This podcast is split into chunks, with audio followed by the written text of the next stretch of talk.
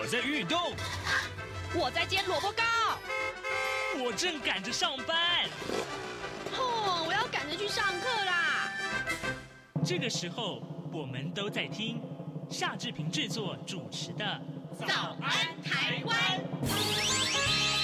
早安台湾带给你最热门的时事访谈，最感动的人物专访，最直接的民意表达。对，让我们一起收听《早安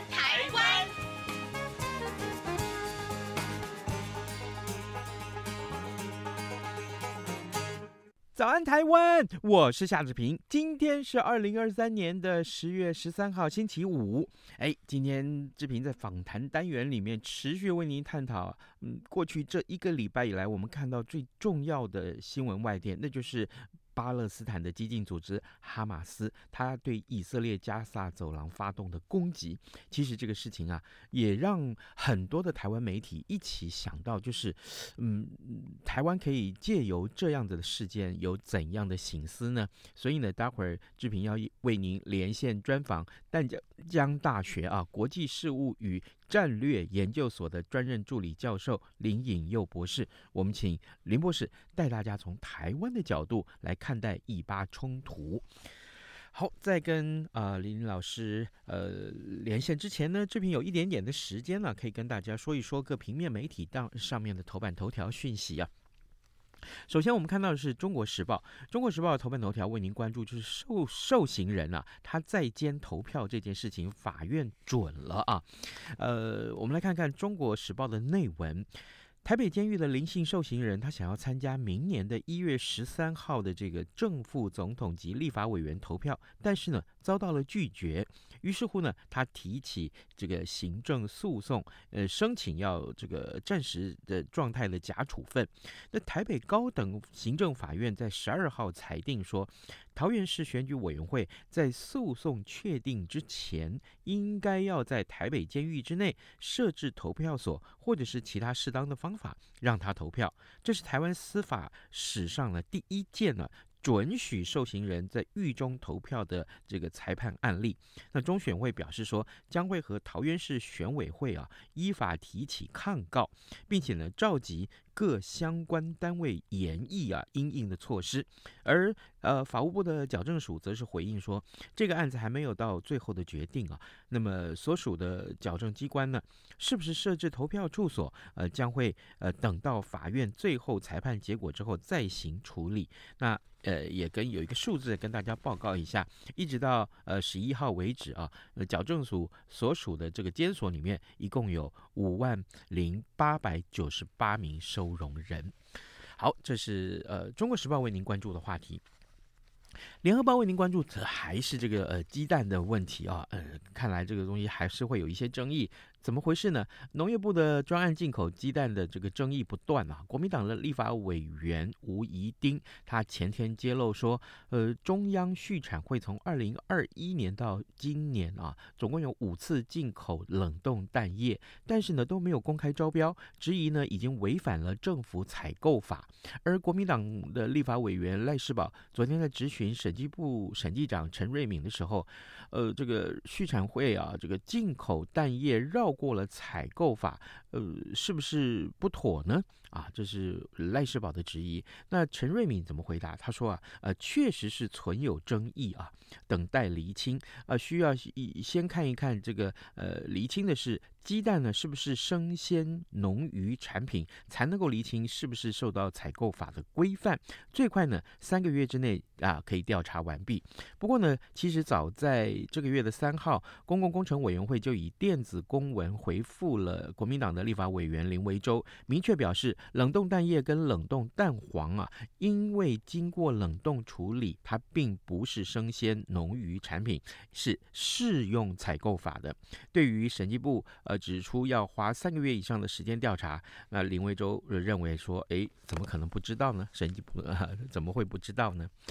呃，另外，《自由时报》为您关注这个话题，其实也很热门啊，就是呃，国防委员会呃昨天通过了马文君条款，让我们来看看它的内文。国民党立委马文君啊，遭到这个指出说，哎，他在立法院前建国造的机密会议的时候呢，呃，吸入了立法院专用的 PHS 手机，呃，拒签保密协议等等，引爆了泄密的争议。民进党团昨天在立法院外交及国防委员会提案说，规范。委员会进行机密会议的时候，与会者通通应该要有保密的责任，禁止携带手机等电子器材，并且接受电子探测检查，而且呢，应该要签具保密切结书。那蓝绿的立委一度爆发了激辩，最后呢，还是通过了这项提案。这是自由时报为您关注的话题。好了，现在时间是早晨的七点零五分四十五秒，我们先进一段广告，广告过后马上进行今天的访谈单元。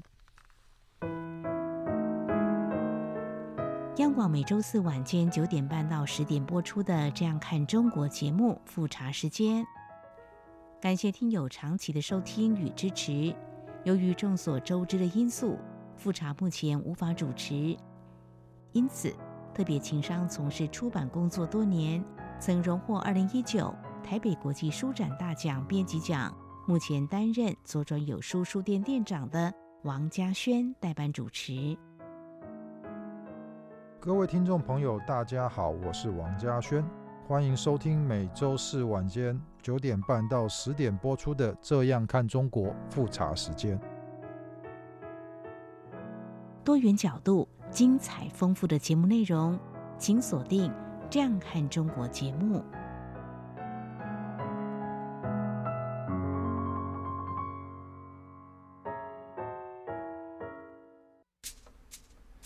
早安，吃着什么样的早餐？吐司加火腿蛋，咬一口，然后收听中央广播电台。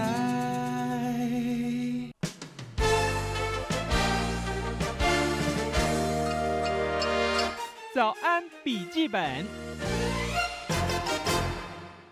这里是中央广播电台台湾之音，您所收听的节目是《早安台湾》，我是夏志平。各位听众，我们今天再度来关切这个话题啊。上个周末的一场攻击事件震惊了国际社会啊。巴勒斯坦的激进组织哈马斯，他对以色列发动了攻击。到目前为止呢，死亡的人数已经超过了一千两百人。以巴冲突历史久远啊，虽然呢，从前美国总统川普开始，他他就推动这个以色列跟中东和解啊，就是算是小有进展。但是呢，这一场攻击可以说是把美国的布局啊打回了原形。从近两年前的俄乌战争开始，啊台湾跟世界的互动是更加的频繁了。而这一场攻击呢，甚至于让许多的台湾人呢重新思考，嗯，离战争似乎是不远的台湾，该有怎么样的醒思呢？此刻，我们要为您连线专访淡江大学国际事务与战略研究所的专任助理教授林颖佑博士。我们请林老师为大家来探讨啊，如何从台湾的角度来看待以巴冲突。老师早安。主持人好，各位听众朋友，大家早。是，谢谢，谢谢老师再度接受我们的访问。老师，我首先要请教您啊，这哈马斯对加萨走廊发动的这个攻击，可以说是既快而且凶狠啊，手段非常的残暴。因为我们看到了好多好多的呃年幼的孩子们也受害了。以色列啊，号称是坚强的这个铁穹防卫系统，是不是失灵了？而呃，正好也利用这个机会，我可不可以也请老师啊、呃，告诉我们的听众，什么叫做铁穹？呃，这是一个什么样的防卫系统？呃，首先的话，我们先从整体这一次的一个呃状况来看，基本上来讲的话，我先从铁穹好这个讲了好了，嗯，因为其实过去来讲的话，哈马斯还有一些比较激进的组织，不管是真主党还是什么，他们不会是使用我们一般常见的导弹来攻击以色列，因为导弹的成本比较高，所以一般来说他们会使用的是一种呃用炮弹去改装的火箭弹，嗯，火箭弹，所以说其实今天。导弹是有导引的功能，但火箭弹是无导引，所以相对来说它的价格比较低廉，但是它一样是可以做到一个破坏的效果。嗯、那因为他们经常对以色列发动这种攻击，所以其实对以色列来讲的话，它有一个，它是我们用高中低来看，它有一个高层的，俗称就是铁剑或神剑系统。中层的话就是那个呃投石器，就是那个大卫投石器，在那个呃我记得是好像基督教的一个呃故事里面有去提到一个大卫击倒巨人的那个投石器，是这是中层。第一层最内层它就是铁穹的一个防防御系统。嗯、那铁穹防御系统它专门就是对付这种无导引的火箭弹，嗯、所以一般来说它是比较低层的。可是这一次为什么有人说它是不是失灵？事实上今天是因为。他对对方发射的数量太多了，一次是数千枚、近五千枚的火箭同时发射，所以其实这一次会让铁穹防御系统有一点顾不自顾不暇。那再来就是，其实这一次为什么会有这样的一个作战？很大的一点是因为，呃，这一次的哈马斯基本上它可以说是一个精心策划，一个就是在时间，今年是我们讲的那个一九七零年代的赎罪日战争爆发五十周年。那最近的话，也是以色列在过一个音乐节的长假，所以他利用这个时候对他发动一个攻击。所以说他的火箭，他会一些攻击的地点，会去会去注明以色列人聚集的地方。那当他在发布发射火箭弹的时候呢，呃，这个时候的呃以色列他们的教范应该是铁穹防御系统一一启动，就要所有人就赶快进入掩体。可以，但是当他们进入掩体的时候，他们在加沙走廊边界上面有做了很多的一个边界检查站，这个检查站上面可能有自动机枪啦，或者是一些监控的仪器，立刻就被哈马斯所操作的无人机给撞毁。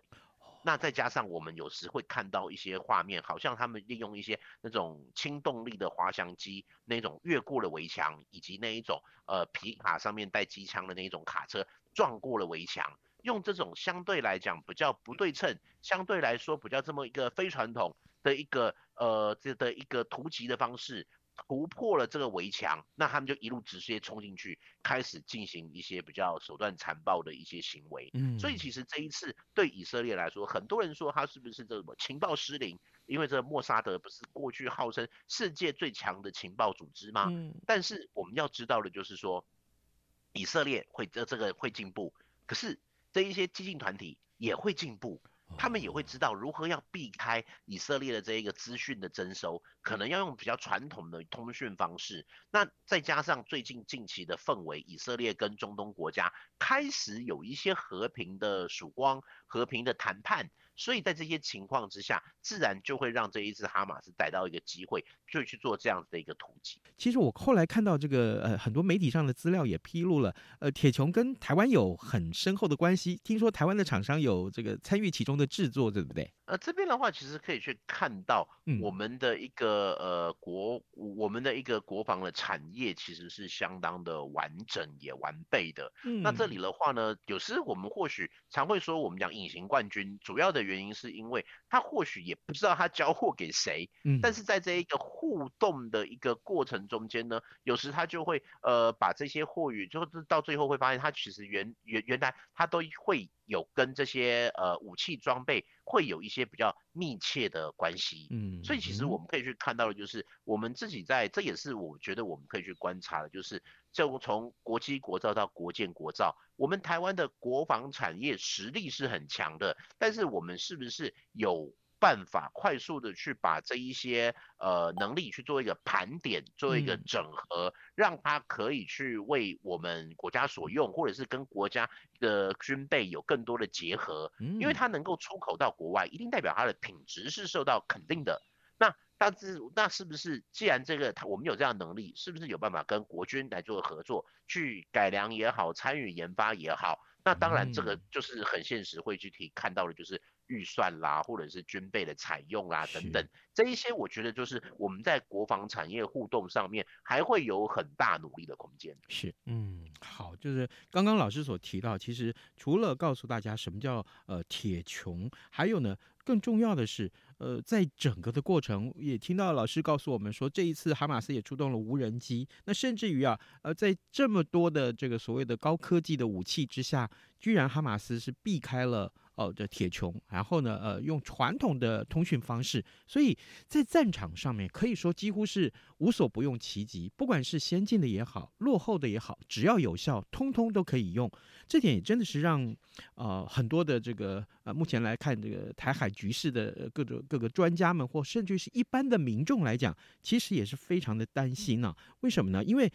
呃，台海局势紧张，的确会让我们呃从这个攻击事件里面去醒思一些我们该注意的事情。可是对应在台海局势上，老师，我想请教你，那台湾的防卫系统跟武器是什么呢？一旦啊台海战事启动了，那么可以发挥什么样的御敌作用？呃，这一边的话，其实我们常很多人会说，我们台湾要学以色列啊，怎样等等的。嗯嗯，可是这边会变成一点，就是说，呃，这一个。以色列的战场或碰到的敌人跟我们会碰到的敌人不一样，因为其实现在的呃现在的以色列它毕竟是陆地，它是陆地跟加沙走廊就聚集在一起，就集中在一起，所以他们陆地是连接的。同样的，哈马斯它就是一个比较呃使用这种轻兵器或者火箭炮，类似火箭筒这一种火箭的攻击。那跟我们会遭遇到的攻击不太一样，嗯，我们的话就是台海防卫作战，我们的最大敌人就是解放军。那解放军对我们来讲，可能是海空封锁，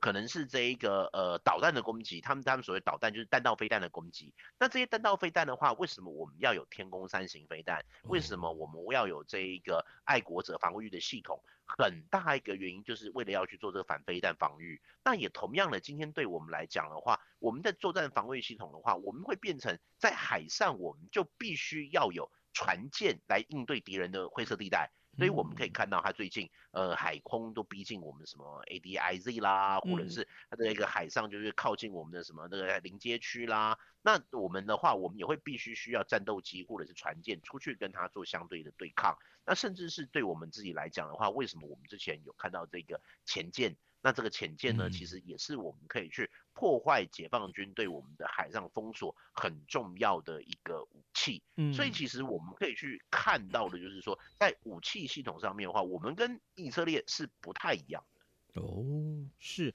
当然两者不能够呃放在一起来比较啊。可是老师啊，那么攻击事件发生以后啊，很多的媒体其实都在把这个探讨的重点就放在民防上面。民防在战争中扮演什么样的角色呢？台湾在民防的构筑上必须要加强哪些个面向？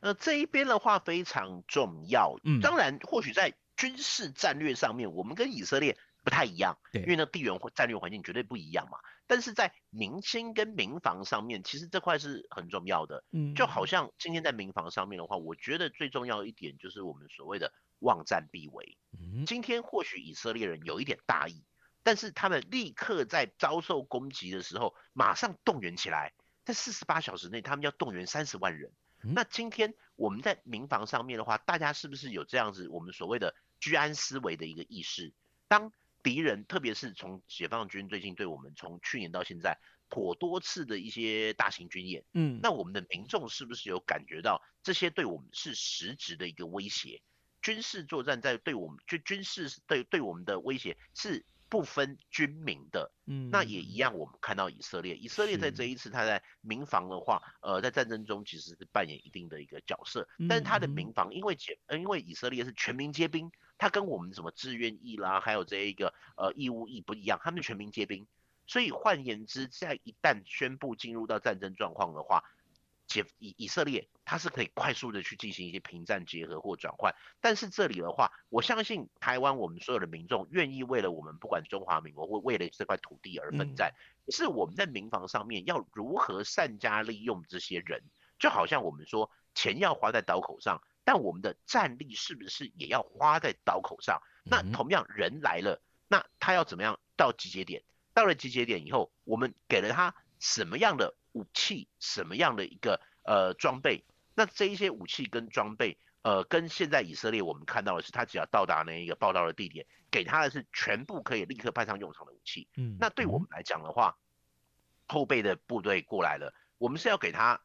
步枪或者是这一些装备吗？还是其实我们我们这边呃是要去做把这些人力做更好的一个运用，比如说可能是后勤补给，可能是开卡车，可能是去修跑道，这一些其实都会有赖于我们要如何利用后备的力量去做到一个全盘的。呃，你要说是运用或者是一个计划，嗯，我想这一些其实都会考验着我们所有的一个单位。是的，呃，各位听众，今天早上志平为您连线访问的是淡江大学国际事务与战略研究所的专任助理教授林颖佑博士。我们请林老师呢在节目中，那，从呃这一次的哈马斯攻击以色列加萨走廊的这个事件开始啊，我们谈起。呃，看一看，其实台湾可以从这件事情上有很多很多的醒思。另外，老师您刚刚也提到这个呃以色列的这个民防啊，其实他们动员的速度很快。可是呃，如果我们看回往回看看台湾的处境啊。这个呃，身在海外的以色列人纷纷迅速的返国去加入防卫的行列，嗯，可不可以这个时候也请老师跟我们的听众或是一般的平民百姓来看一看这件事可以给台湾人什么样的启发呢？我想这一边一个很重要的就是一个认同啦，嗯、对，像这一次的一个事件，他对这个国际的，我们看到很多以色列人就会感觉要回去嘛，嗯，那这个就就就就会好像说他们就是呃要为了以色列而奋战。那所以其实现在就我们国家来看的话，这一边倒不是说我们海外华人的回来要助战，因为台湾已经是海空封锁或怎么样状况。可是如果今天大家都愿意为这一个为这个国家或者为这块土地，为了保卫我们而奋战的话，我会觉得这一块是值得我们去学习的。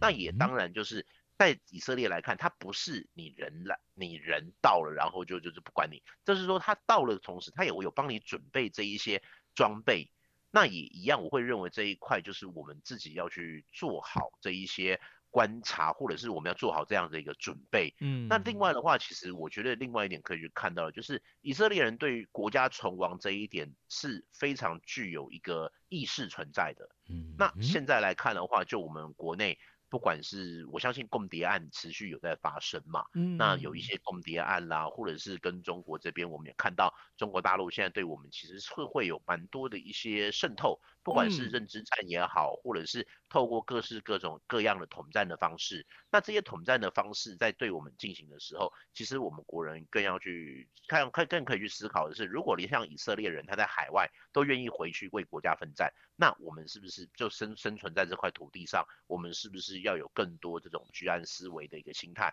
或者是在这个交友互动，或者是在做生意互动的时候，必须要多一点警惕。我想这一些其实都会是在战前我们就可以去做的一些努力。是老师所提到的这个渗透这件事情，其实也让志平会想到，就是呃，记得我们之前在跟很多其他的军事同业们在呃私下闲聊的时候，想了说。有些个呃同业告诉我们说，其实我们怎么去看待定义这个战争这件事情？如果你觉得说好，一定要这个呃发了一颗飞弹，或是这个飞机出动了，或者这个船舰这个呃出动了才叫战争的话，那么可能这个我们要重新思考一下，现在的这个战争的形态已经无所不在了。而事实上啊。呃，这么多年来啊，中共对台湾的这个渗透也好，我们也可以把它视为是战争的一个部分。如果是这样的话，其实这个战争这一场战争早就开打了，大家怎么能够不谨慎呢？是的，没错，这我想这一种战争的模式已经有更多各式各样的方式在进行。嗯嗯，好的，呃，各位听众，今天早上志平为您连线访问的是淡江大学国际事务与战略研究所的专任助理教授林颖佑博士。老师，我们最后还有一点点时间，我们来请教您，就是战争啊，对于经济民生的影响是非常非常的大啊。俄乌战争啊，尚且是如此啊，更遑论说以巴冲突可能会对国际的油价也好啦，或是金融也好，或者经贸也好带来冲击，所以我想请请教老师，怎么样从这个角度去思考台海和平跟稳定？呃，我想其实这一次可以去看到俄乌对于世界变化很大。对，以巴的以色列跟阿呃跟着巴勒斯坦这边的冲突，现在来看对国际油价还好，嗯，但是在接下来对于一个黄金，因为我们知道有战乱的时候，就是黄金是很好的一个。保值的一个东西，嗯，那这一些会去造成国际及黄金呢，或者是一些贵重金属啦，特别是最近我们看到像钻石这一个也是，因为就钻石，以色列是很多钻石加工很重要的地方，它会对中东地区去造来一些冲击。那这里的话，其实我们就可以去想的是，如果乌克兰有这样的一个冲突，那以色列和阿拉伯、中东又有这样的冲突，那这样子是不是各国就会更希望台海这边可以趋于一个和平跟稳定？嗯，那如果能够让我们台海，不管是有人说我们有细盾，或者是有人说我们的这个半导体产业很重要，那只要我们在地缘战略，包含在产业的地缘战略上面，能够有更多跟国际的链接，当台湾有事的时候，就变成世界有事，那这样子世界就会有更多来帮助我们的力量。当然，这个最重要的一个前提还是我们自身的国防能不能去有效的去建构一个可以去克阻对方的实力。因为毕竟我常喜欢说天助自助者，我们要先自己先有一定的一个能力，才能够去确保自己的安全。那如果我们能够去跟国际有更多链接，那自然国际就会重视我们。哦，好的，呃，非常谢谢老师给我们的这个结论啊，天助自助者，还是要看一看台湾自己有没有这样的实力。培养实力这件事情来讲，其实呃从来都不应该要懈怠。我们也谢谢老师跟我们的分享，也谢谢各位听众，真的是从这个角度去思考啊。呃，不管是什么时候，我们都要提高警觉。也谢谢老师，谢谢，谢谢。早安，台湾。你正吃着什么样的早餐？吐司加火腿蛋，咬一口，然后收听中央广播电台。早安，暴马仔。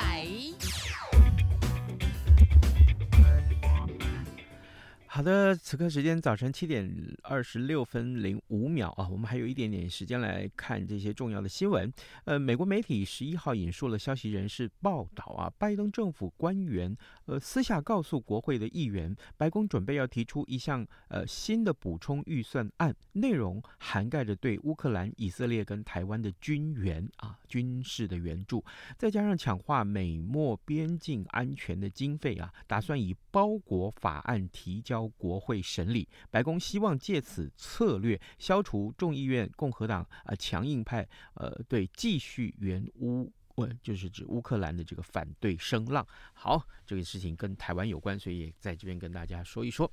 另外啊，还有一个消息，其实呃也跟呃大家的。这个切身的权益有关了，就是面对气候变化啊，环境部昨天公告了温室气体自愿减量专案管理办法，还有呢，另外一个办法是温室气体排放量增量啊，这个抵换管理办法，其实就是之前志平在节目中常常跟您谈到的这个碳关税啊、碳排放的这个话话题。那这两个法案，前者是鼓励事业等执行专案啊，包括呃植树造林，还有使用再生能源等取得减量额度，呃呃，俗称的这个碳权。那后者啊，后面这个法案则是呃规范。大型的排碳来源，例如呃这个呃年碳的排放量呃达到二点五万公吨的工厂，呃需要执行碳排增量的这个抵换，如果不执行的话，最高是可以处一百万元的罚款，而且是可以连续处罚的。啊，这个也跟大家呃这个呃每天呼吸到的空气有关啊。好，这个在节目结束之前，志平跟您分享这一件事情啊，呃，这两天其实从礼拜二开始，呃，早安台湾办了一个抽奖活动，那就是我们拿到了今年国庆的相关的这个呃伴手礼，呃，当然这个呃，志平在脸书上呃。写了这四个字啊，赢者全拿。结果呢，真的是一也拿到了很多很多听众在这个网页底下留言，包括了早安台湾的这个官方的这个粉丝页面，还有志平个人的页面，另外还有就是 RTI 呃中央广播电台的新闻网的这个页面下面，其实汇整起来，呃，大概有超过五百封的这个留言啊，都都说要呃说了这样一个关键字，就是中华民国台湾生日快乐，因此你获得了抽奖的资格。昨天呢下午啊，志平在我们同事啊的这个呃援助之下，帮助之下，我们拍了这个影片。那这个影片呢，马上也获得很多的这个点阅啊！谢谢谢谢大家的对这个活动的参与。同时呢，我们也恭喜啊，呃，得奖者。那如果你想要知道得奖者是谁的话，诶，不妨你就上到呃。早安台湾的脸书的官网上面来看一看，好不好？也谢谢大家努力，呃，也踊跃支持早安台湾。呃，如果有任何的礼物，其实志平非常乐意。能够把它呃送给大家，因为啊，因为啊，呃，我觉得很要感谢的是听众们长期以来的支持啊，你们每天的收听其实是我们做节目最大的动力。还有呢，也谢谢大家，其实如果不吝啬的话，可以呃对早安台湾有提出很多的看法的指教和批评，我们都非常乐意接受的。今天节目时间也差不多到了，那礼拜五嘛，祝大家有愉快的周末喽。好，下礼拜一再见，拜拜。谢谢对不起，是里面 OS。为什么太阳照不亮我的心？